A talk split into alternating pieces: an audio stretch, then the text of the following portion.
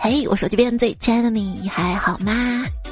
欢迎你来收听《长风破浪会有时》，每次开心不来迟的段子来了。你自己说说，你好意思吗？那我写稿子的时候也不希望来迟啊，就跟你每天出门上班的时候也不希望迟到是一样的，对吧？谁又想呢？我是希望拖鞋它能够早日学会自己不飞过来套在我脚上的主播踩踩呀。你知道我这几天做了最多的动作是什么吗？就是这个主播的昵称“踩踩”，就是脱掉拖鞋，光脚踩在地板上，试试暖气来了没有？请问今天暖气来了没有啊？没有，也许它已经来了，但是不热。就很想说，进来吗？进来吗？别不好意思骂，我钱都交了。但 就是暖气都要来了，可是家里的蚊子还没有走。睡觉呢，嗡嗡嗡嗡嗡嗡嗡，跟紧箍咒一样。哎，小时候又特别好奇唐僧的那个紧箍咒到底是什么，甚至还把电视的音量调大，就想偷听一下。长大之后，我知道了生活的紧箍咒，那就是：你没钱，没有钱，你没钱，没有钱，没有钱，没有钱，没有钱，你没有钱，双十一还买这么多东西，我这是生活所需，知道吗？今天呢，就买了很多的杂粮。绿豆二十五，红豆三十五，一米八十五。哦，对了，一米八五刚好就是我的身高。哪来的段子？就不像你，你一米五几，好意思说？谁又不会踩凳子呢？踩是踩凳子，踩加一个 不是去掉一个足字旁。是是是，剁完手还要剁脚。就那天买菜回来嘛，到家门口了，看见门口袋垃圾，就心想着把家门口垃圾扔了之后再回家。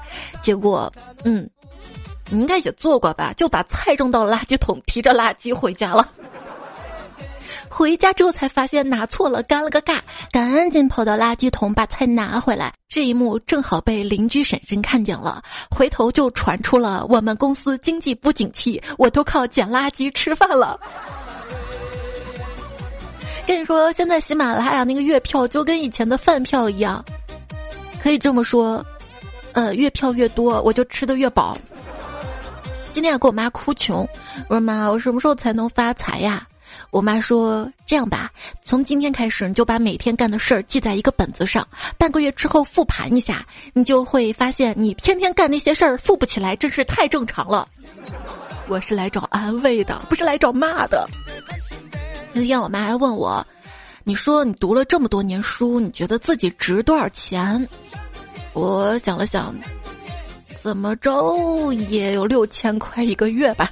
我妈对我竖起了大拇指：“好，不愧是我闺女，有出息。”不行不行，哪有吃饭拿闺女抵饭钱的呀？饭店老板连忙摇头说。那天外甥女儿见我，立刻拿了个洗衣盆儿，非常热情的说：“小姨，小姨，给我点钱吧。”我说：“给你钱倒行，但你拿个盆儿是干啥呀？”他说：“我记得上次咱俩去市场，有个男的拿个碗，你给他十块钱，我这次拿个盆儿，是不是能多给我点儿？”我们家门口啊有个老乞丐，我每次见他都给他个三五块的。这么多年过去了，那天老乞丐专门找我说他要去很远很远的地方，专门谢我说要不是你，我恐怕活不到现在，这辈子是没指望了。要是有下辈子的话，换我常常给你钱。我还有点感动啊，但同时也觉得有点尴尬。我说 那我下辈子可不想讨饭。老乞丐想想说，那下辈子就让我当你爹吧。好家伙，这辈子想让我叫他爸爸人还挺多啊，还有下辈子都定了。嗯，不过叫爸爸，嗯，富二代也不是不行。我就觉得我挺适合当富二代的，理由如下：首先呢，我好吃懒做，心理脆弱。这个不是你适合当富二代，是富二代适合你。那你继续听我说嘛。而且我属于那种爱好比较简单，平时呢就打打游戏啊，追追剧什么的。宅家里就很容易满足了，不会随意出去挥霍，眼界又低。就算我当富二代，也是买便宜货，不会很快把家产败光的。而且我有钱的时候会很善良，有五块我就分给小伙伴两块五，但是只有一块我不会分半毛钱给别人的。所以，还为了让我给你分点钱，你支持我当富二代不？我支持你有什么用？看到一个博主老阿毛说，在职场当中，家里有矿的孩子还是很容易分辨的，有从容、旁观和阶段性几个特点，有几个问题呢会挂在脸上。你们都在干什么？你们为啥这个样子？我呢，早晚都要回去的。而家里没有矿的孩子也很明显，始终传递着很强的暗示：我需要这份工作，我不会让你失望，我不就这样吗？我。什么时候能硬气一点呢？看了眼余额后，感觉心情很矛盾。一方面感觉自己赚的太少了，一方面我感觉，嗯，现在还有工作，太好了。你是不是也这样啊？每天不是为赚不到钱焦虑，就是为钱不够花焦虑。我就想，下辈子要么有钱，要么我就不来了，这辈子都不想再再继续待了。别人在这个时代挣钱非常容易，而我在这个时代，别人挣我钱非常容易，比如网购、外卖、游戏、美甲、火锅、旅游。俗话说：“富贵险中求，险中求。”像我这样要是指望暴富的话，是不是得从人生意外保险当中求来了呀？富贵险中求，我说我自己怎么挣不到钱呢？原来因为每天待在办公室太安全了。如果打工可以暴富，那就不会有那么多人去买彩票了。什么是彩票呢？哎，我知道，我知道，Q 到你了是吧？那你留言区也回我一下吗？点个赞也行哈。什么是彩票呢？彩票就是一百万人每人集资一块钱，再在这一百万人里随便抽一个获得一百块。今天再次路过彩票中心，很想进去买张彩票，然后我就开始幻想，万一我中了一千万会怎么样啊？两千万根本不敢想。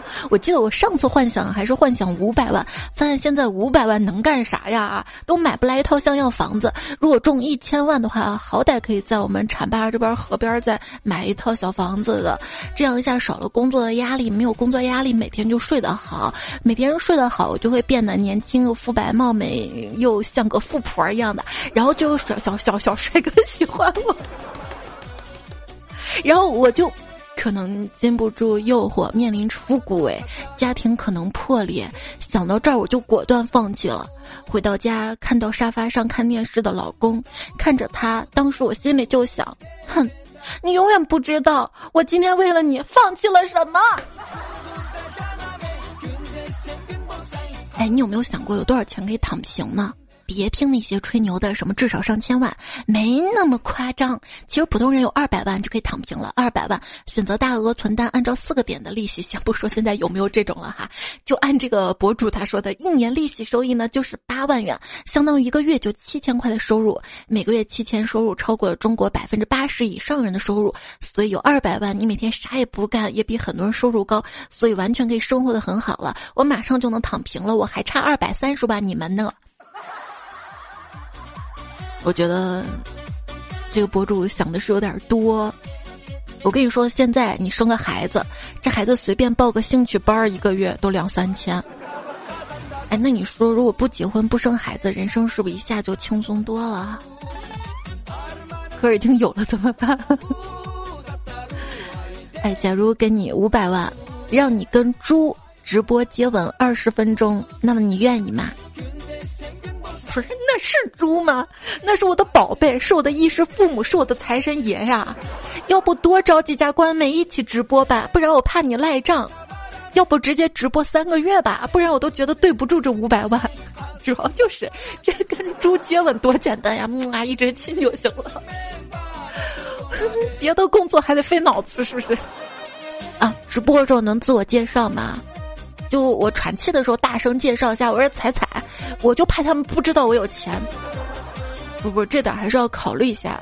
为啥让别人知道我钱呢？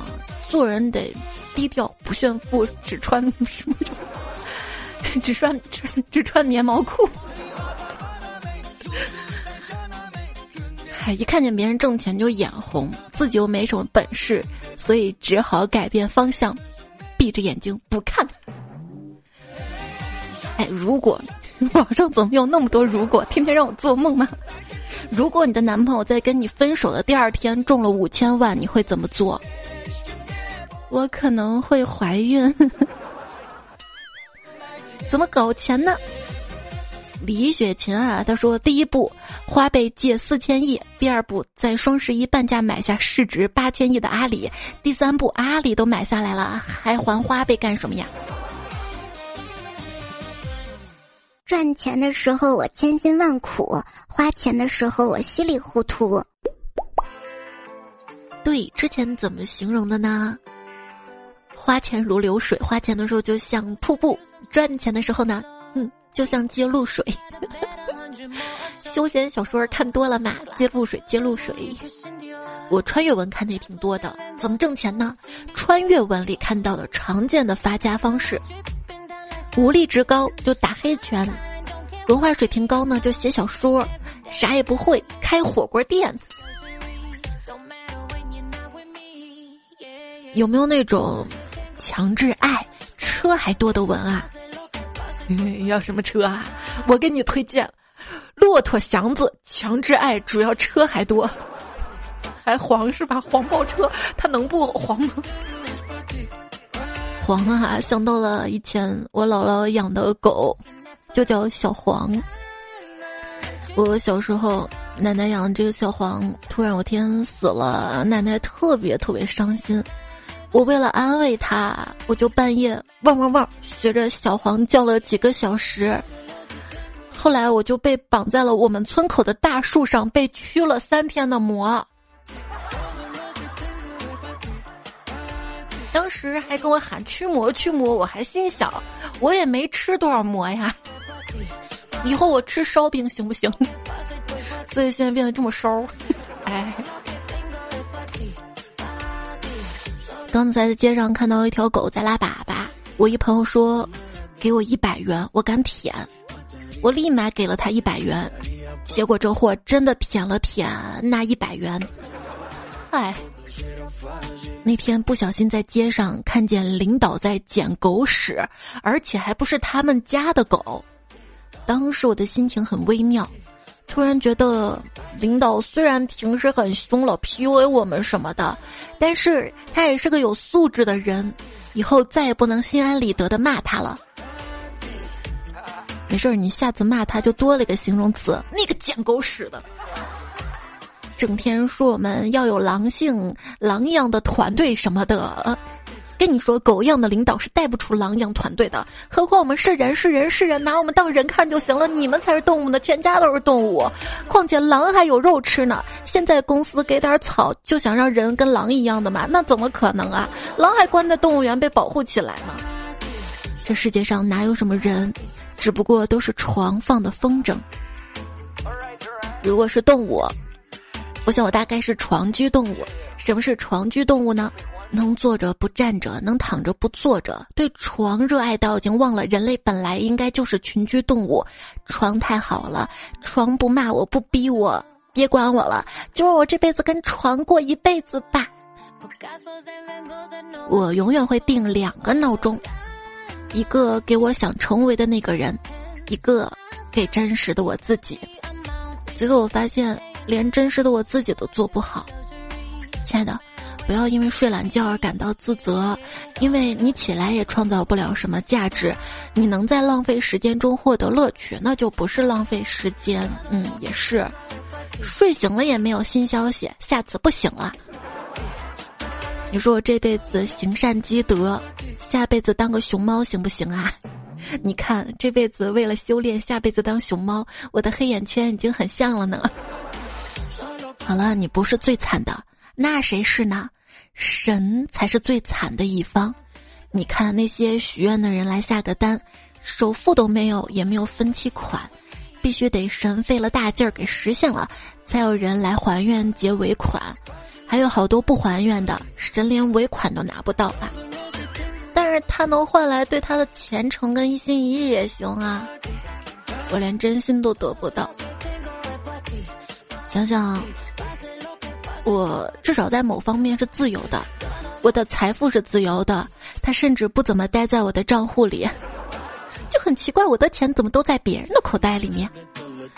在你口袋里吗？你能拿给我吗？你这个月本来是该吃土的，但突如其来的一场大雨改变了我的伙食。现在我不但可以吃土，还可以喝水，还能和起来吃泥。你这个货，小时候玩的那个什么泥。说到吃土啊，风呢是大气的水平运动，西北风就是大气去南方迁徙过冬，那么盛一碗西北风就叫大器晚成。为什么要吃大气？因为小气贵。我才不小气呢，我们公司才小气呢。我的工资构成。精神损失费、劳动苦力费、忍气吞声费、熬夜所得费、配合表演费、素质控制费，我觉得这个应该占大头。这个费也叫窝囊费。行吧，行吧，以后工资条就这么写吧。这个世界上最没用的东西，不是我，不是我。这个世界上最没用的东西就是工资条，看着生气，擦屁股太细，用水冲，薪水。也不够啊！薪水就是他们给你的贿赂，目的就是为了让你放弃自己的梦想。很多人过着像猪一样没有梦想的安逸生活，却不能像猪一样无忧无虑。公司就像一个巨大的养猪场，我们都是同事彼此眼中的猪队友，何苦为难对方呢？据我观察，就是没工作之前啊，大家都挺个性鲜明的；工作不久之后，就连形象都越来越相似了。就不仅脾气上像，身材上越来越像。之前不是还讲过用猪来垃圾分类吗？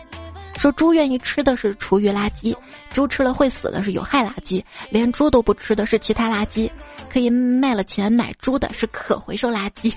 学废了吗？垃圾的内容其实是多种多样的，什么都有。但你发现没有，所有的垃圾车闻起来都是一个味儿。我不热衷环保，但我很早就决定要抵制私人飞机这种为了一己私欲过度伤害环境和他人心理健康的行为，坚决抵制，不原谅，直到海枯石烂，直到我自己买得起。别人的规划。上半年赚个五十万，下半年开公司，明年买车，五年买房。我的规划：中午黄焖鸡，晚上螺蛳粉，明天改善改善，吃个水煮鱼，周末一定要吃火锅。我们穷人的自我修养就是一份火锅底料都能煮上两天，到了三四天就不行了，不仅味道淡了，也容易拉肚子。别问我怎么知道的。我们穷人还有个自我修养，就每次迫不得已开通会员之后，马上冲到订阅里面把自动续费关掉啊。虽然我挣不了多少钱，但是我会省。比如我今天看了一辆玛莎拉蒂，我没买，一下子就省了七八百万的。你会囤东西吗？囤塑料，今年就小时候嫌长辈攒塑料，长大之后比长辈还能攒塑料。饮料瓶子不扔，想着能装点豆子大米。买的衣服快递到了，拆开把包装塑料袋攒着，想着以后能当垃圾袋。家里值钱东西没几个，打开抽屉，好家伙，一堆的塑料袋。我那个抽屉都是塑料的那种。那种收纳盒，还会攒一次性筷子什么的，我就挺生气的。我辛辛苦苦叫外卖攒了那么多的筷子，想着哪天万一有用呢，对吧？昨天我老公在超市九块九买了三十双一次性筷子，我说你买这个干啥呀？家里我攒的多的是。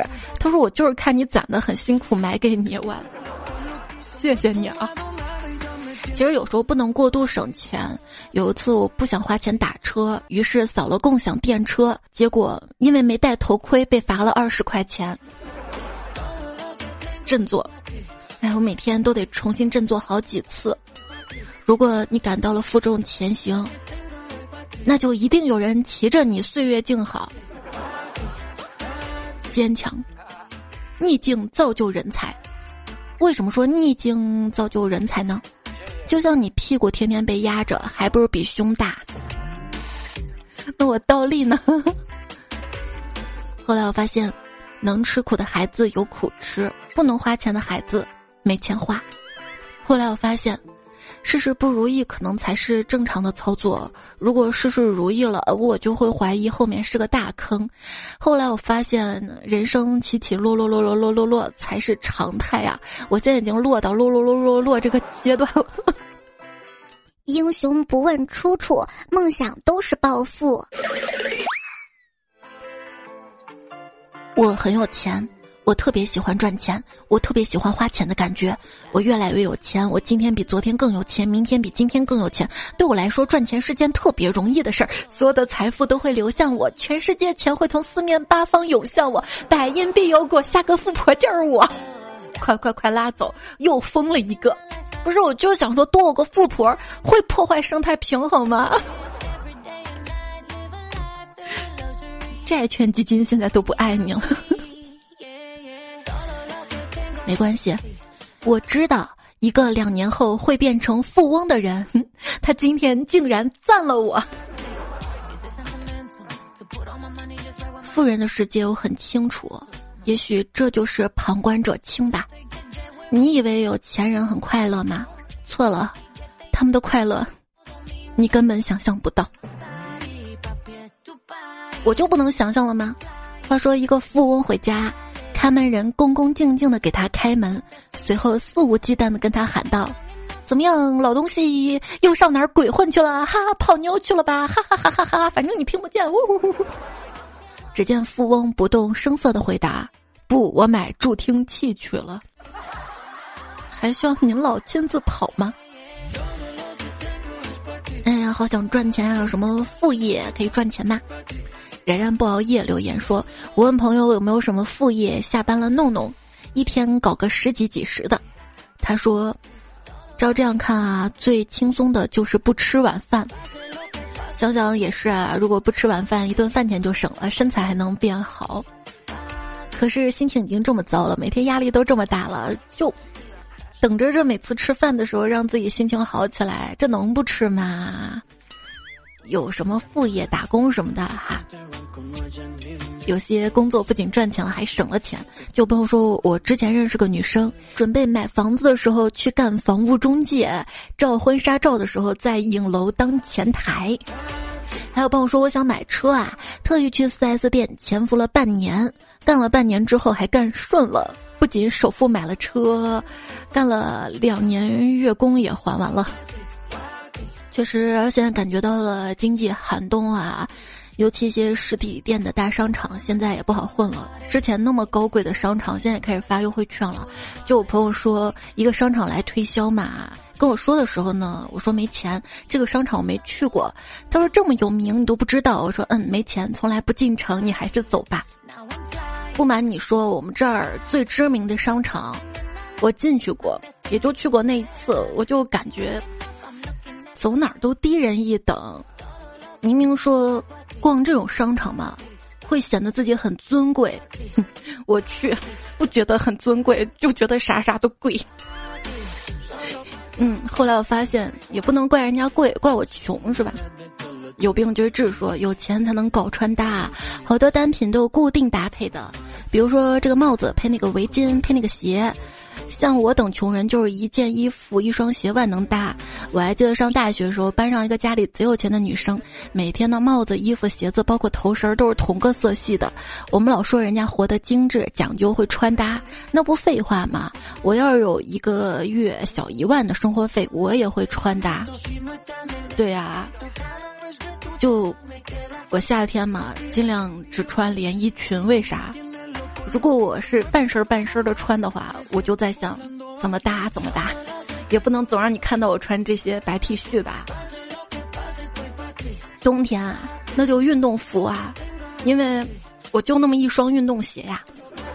那别的什么羊毛大衣还得被靴子什么的，哎。再说了，后来养开了，为什么什么都要固定搭配啊？我就混搭不行吗？那也得有这样的气质才能穿出来吧。你十分苦恼这东西买不买得起，其实就是说明买不起。你反复犹豫这件衣服到底衬不衬你，其实就说明这衣服啊你穿上丑哭了。你百般斗争，明天到底要不要横下心来好好努力，其实就说明你明天肯定接着偷懒。你从各种迹象猜测他喜不喜欢你，其实就说明他根本不喜欢你。这段子播的可不开心了。他每一条都好像戳中了我。往事清零，爱恨随意。说没有什么能够阻挡我对快递的向往。哎，我今年对快递都没那么向往了，因为我发现我没买的东西，那都是我的血汗钱呀，我的心都在滴血呀，我的心已经很冷了。我希望我的手没那么冷，所以，我应该唱没有什么能够阻挡我对暖气的向往。峨眉班先生说：“今天发工资了，一发我就跑到银行把它存了起来，一个月一千九，一年就是十九万，两年我就能存四百八十万，可以在北京付个首付了啊！真的吗？这么好啊？那你一定要加油啊！买他个五道口三套房的，哪儿不对？一个月一千九的话，一年十九万，那数学是体育老师教的啊？一年十二个月。”一千九十九，这也是十倍，对不对？这咋咋算也不是十九万，应该二十多万吧？然然不好意思说，人民币的广告语就是“只要你努力，我就是你的，终身有效”。是的，越努力越幸运，活儿越多。为什么活儿越做越多，工资越拿越少？好吧，至少还有工作。确实要坚持啊，虽然生活处处坎坷。但是笑到最后才是大哥，你笑到节目最后也是很了不起的。暖冬豆说：“你想笑死我，继承我的花呗森林，还是想继承我的五毛微信？”其实这个问题我有认真思考过，我思考过我遗嘱的问题，我就在想，继承我余额宝的人就一定要肩负起照顾我森林和小鸡的责任。稻香阵阵飞青阳说。我想送你一瓶洗面奶，开玩笑的。我哪来的洗面奶？你哪来的脸？我脸上都有掌纹，我脸上都有掌纹。你说我有没有脸？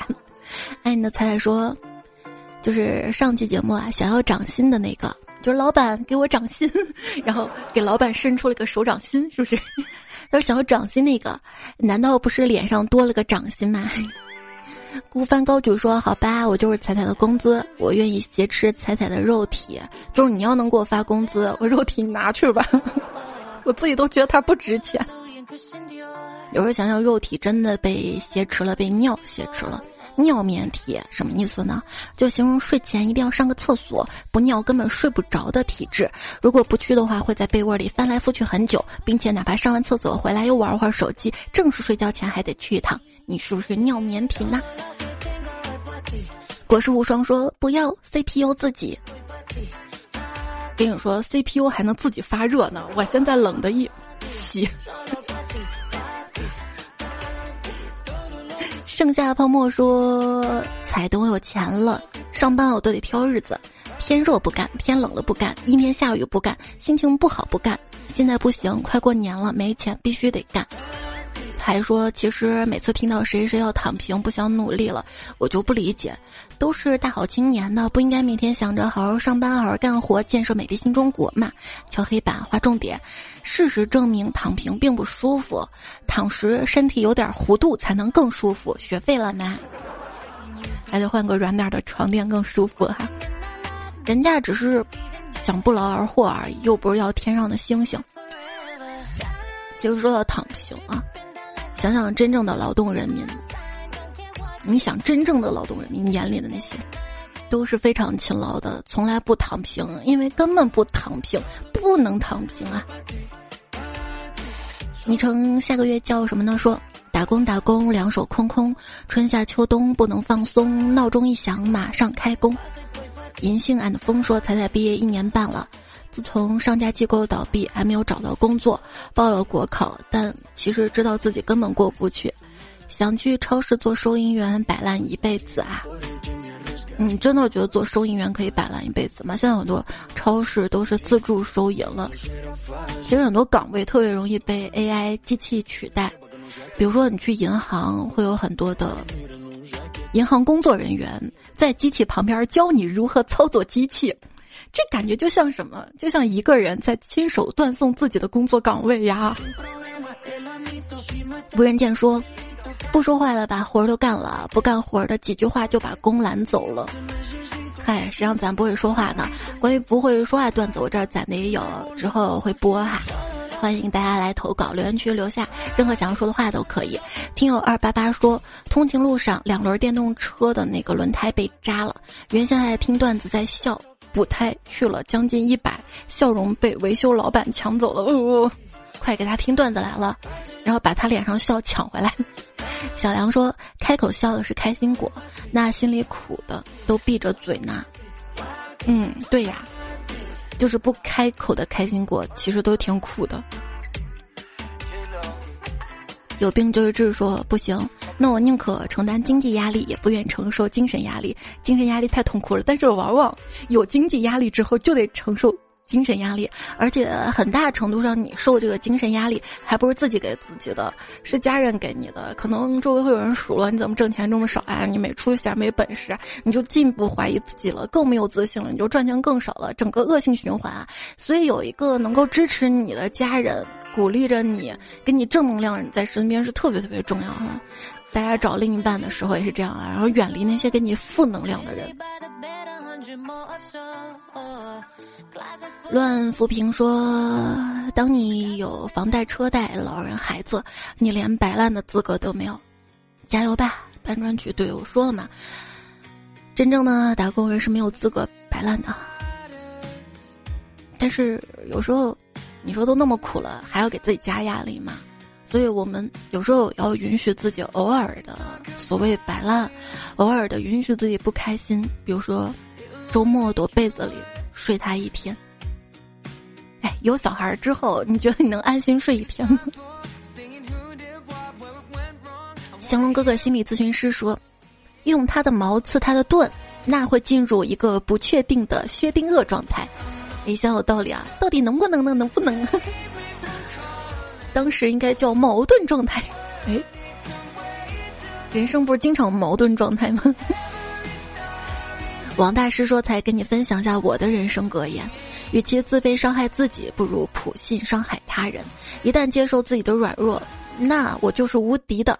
少壮不努力，老大赚精力。”刚好也看到呃，昵称专业抬杠三十年说，根据社会达尔文主义，善良平凡的人不可能拥有美满人生的。就是到了社会，你会发现挺残酷的，弱肉强食的。你不伤害别人，不代表别人不来伤害你。有种善良，就是总不忍心拒绝别人，总会考虑别人是不是开心，而忽略了自己。亲爱的，你千万不要这样。后来你会发现，别人越来越不会考虑自己。还在网上看到一段话，说工作真的只是谋生的手段而已，千万不要天真的认为工作是为了实现自己的价值，是为了做好事儿帮助别人，也不要为了赢得老板一句赞扬而耗尽自己的精力。你只是一个打工的而已，写字楼白领也好，房地产销售也好，餐饮业服务员也好，全都是打工人。千万别跟自己过不去，非要下了班还要浪费时间去想上班的事儿。公司无非就是给你发工资、交社保的地方，你出钱他出力，不对，你出力他出钱。有时候我钱都得出，剩下所有都跟你没关系。其实就还好啦。至少他给你按时发工资，给你交社保。有些公司工资都发不出来，社保压根儿就没有。社保什么呀？没有的。而且，就算你觉得你找了一个很稳定的工作，你工作十年了，他还愿意继续跟你签约吗？他甚至会想着办法，是你的问题、你的错去解约，不会跟你赔偿什么的。还有，这位昵称今天在我公众号留我的言，他说：“自从……”我昨天发了一个你关于八十亿人只有一百六十亿一半屁股的言论，所有的同事跟领导回复我说：“你要那么多屁股干嘛？屁股决定脑袋嘛！”我就想我脑袋多多聪明点儿。跟你讲啊，如果你闻到了自己放的屁，那你实际上是把你的屁又塞回了自己的身体里。我再次说，青蛙明明和恐龙是一对儿，还互相看不上。陶然说我长了好多痘痘，才要早点睡。你试下银离子杀菌的东西，我是用的银离子水，脸上痘痘就好多了。另外就是尽量的戒糖、戒奶，你都试一下吧。大兴说：“猜猜我有强大的肠胃，也能秒睡，那好羡慕你呀。”然然他说：“成年人就是一整天的，都好累啊，想睡觉，想休息，然后晚上该睡觉时候往死里熬。”我知道我熬夜对身体不好，但我好想让自己的心情跟灵魂自由放松一下呀。彩烟说：“生物钟不是稀巴烂了，是碎的跟饺子馅儿似的，稀碎稀碎的。”骑白马的阿姨说：“熬到三点，真的是需要十天恢复，岁月不饶人啊。”我我这都不恢复了，那就干脆接着下一晚通宵好了。还有然然 happy 说，他转身就订婚，我却要靠褪黑素入睡，讨厌这样自己。当我特别丧的时候，都不是靠褪黑素入睡了，都是靠褪黑素想着能不能结束自己。之前给树洞攒的素材，某音乐 A P P 的一段话，我觉得还蛮适合你这个状态的。就刚开始啊，他会陪你熬夜，后来他会哄你睡觉，再后来他会劝你睡觉，到最后吧，他会让你睡不着觉。可以允许自己不开心，允许自己失眠，偶尔一两个晚上，但是咱们要往前看啊。就很多时候我们之所以不快乐，就是太喜欢回头看了，接受每个阶段自己，然后往未来看，未来可期，未来会很好的。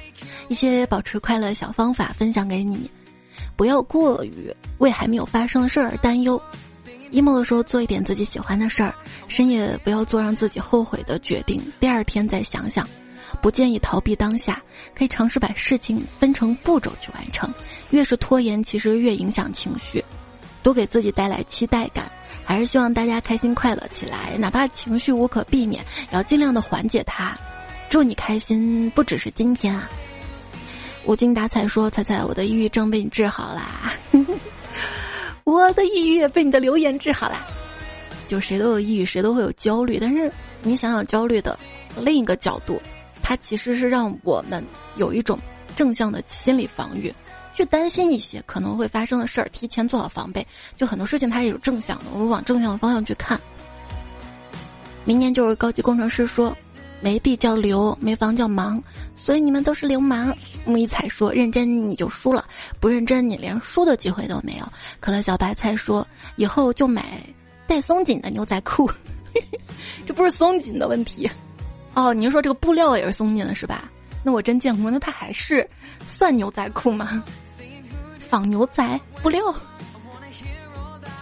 飞鱼说：“亲爱的彩票，想我吗？想我更新的段子吗？”猜你看合适不做开头？不是你这么说，就跟我拽着男人问：“亲爱的，你爱不爱我？你今天想我了吗？有啥区别？”如果这些爱都是我要来的，那将毫无意义。实验说：“彩彩啊，老师问我们理想是什么？一个同学说，啥都不如当和尚，可以合情合理的单身，还不会被亲戚催婚。”哎，你说和尚有没有？KPI 的考核压力，昵称没多好说。现在老师上网课啊，总是爱叫我回答问题。昨天老师说回答问题的免今天作业，我一直在举手，他死活不叫我。那我叫你啊，我 Q 你留言。彩票村的老村长说：“彩姐，家里人老是说我不争气，我就买了个蒸汽眼罩，嘿嘿。谢谢你的支持。明年就我老公说，购物车加了六件商品。”两件十月三十一日降价了，领券付款了。两件价格没变，心里不平衡，不想要了。一件涨价两百多，怒删。还有一件一会儿涨二十，一会儿又降回原价的。他是在考验我的年龄吗？我也是，我十月底的时候，我看，哎，还挺便宜的吧，就下单了。就双十一那天看，还能便宜十几块，呃。就是有一些 A P P，它可以辅助查看历史价格的嘛，你可以参考一下哈。小东西就算了，大东西我是会参考的。复旦的鱼说：“彩彩双十一我囤了好几袋大米，纯粹是因为那个米煮饭好吃。有消耗品的话，其实是可以囤的，万一居家了是吧？”翱翔天空说：“最近几天看到我特别喜欢的鞋子尺码缺货，竟然有种心安理得的感觉。”还有就是，我不是在十一月十号那天晚上嘛，清空了一波购物车，我领的那些购物券、红包什么的都用完了。到十一号还想下单的时候，一想，嗯，红包都用完了是吧？不下单了。可乐小白菜说：“网购了个软镜子，街上照了照，有点哈哈镜的感觉。”上山听快乐说。啥也贵，我们在消费中体验到了贵族，而且还是单身贵族，是不是？他还说收废品变高大上，可以直接喊断舍离，断舍离。那我怕很多人都听不懂的吧？这毕竟是个新词儿，就问你爷爷奶奶知道断舍离不？知道他们也不可可能舍得断舍离吧？汉德帝说彩色纸壳六毛，快递黄色那个八毛，最高时候能到一块。谢谢谢谢啊！下次我找他去，他给我收贵了的话。李宝来说不理解双十一，女朋友说双十一的活动规则不复杂，他来采购，我来付款，就这么简单。那你还缺女朋友吗？我替别人问的。往后一生姑娘说，那天的血月你们都许愿了吗？怎么许愿召唤狼人吗？尼采小姨说：“百年一遇、千年一遇的血月，我貌似看到过好几个。我就是世界奇迹。”超凶的兔子说：“这么晚不睡，是在等我陪你看过期的月亮吗？”月亮其实不会过期，但是如果亲爱的你不睡的话，你那个皮肤差的啊，那个脸色，你整个人就跟过期了一样哈。浮生寻菜说：“想跟你说个事儿，我为了你的完播率，我的小雅二十四小时都在播放。”谢谢你，A O 天空之城说有没有彩票告知一下粉丝群，想要打入内部，可以到微信公众号，微信公众号彩彩，对话框发加群，可以看到加群的方式。也谢谢所有，就是组织这些群的彩票们。无名氏说给彩姐拉了个听友，也不知道能不能成为粉丝。嗨，新听友你好呀，第一次留言彩票你好呀。飞鱼说很想很想时时刻刻宠着你，我的彩，嗯。看到昵称色提我肉，还有没多好，说猜我唯一的月票给了你，这个不是唯一的啊，一个月好几张呢，动动手指领领，你是免费领的，但是相当于你给我贡献了流量，可以变相提高我的收入，所以特别感谢。